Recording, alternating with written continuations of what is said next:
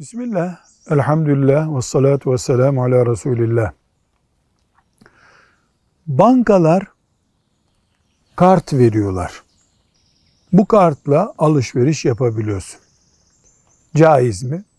Diyoruz ki her şeyden önce bu kartı veren banka faizci bir banka olmayacak. Müslüman o bankadan emanet kart bile almamalı. Bunun ötesinde Müslüman bir bankadan aldığı kartın ticaret yaparken kullandığı durumu iki şıktan oluşur. Birincisi bankada nakit parası var zaten. Alışveriş yaparken oradan kesiliyor. Hiçbir sıkıntı yok. Kendi parasını kart üzerinden ödüyor.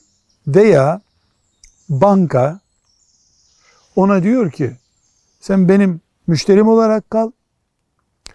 Git bu kartı kullan. Ben ay sonu alayım senden bu parayı diyor. Bunda da bir sıkıntı yok.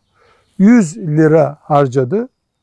Ay sonu 100 lira alıyor banka. Bu normal. Borç vermiş oluyor banka. Böylece kart kullanan sayısından da kar ediyor o veya parasını bende tutacak diye bekliyor.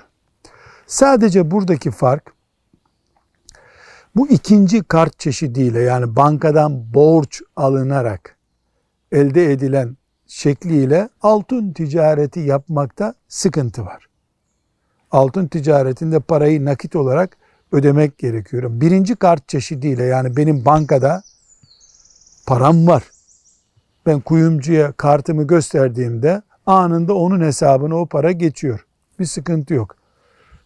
Bu sistemde sadece sorun bankanın verdiği paraya fark almasıdır. 100 lira harcadım 105 lira almasıdır. Bu faizli borç veriyor demektir. Faiz yoksa ortada kartlarda bir sıkıntı yoktur.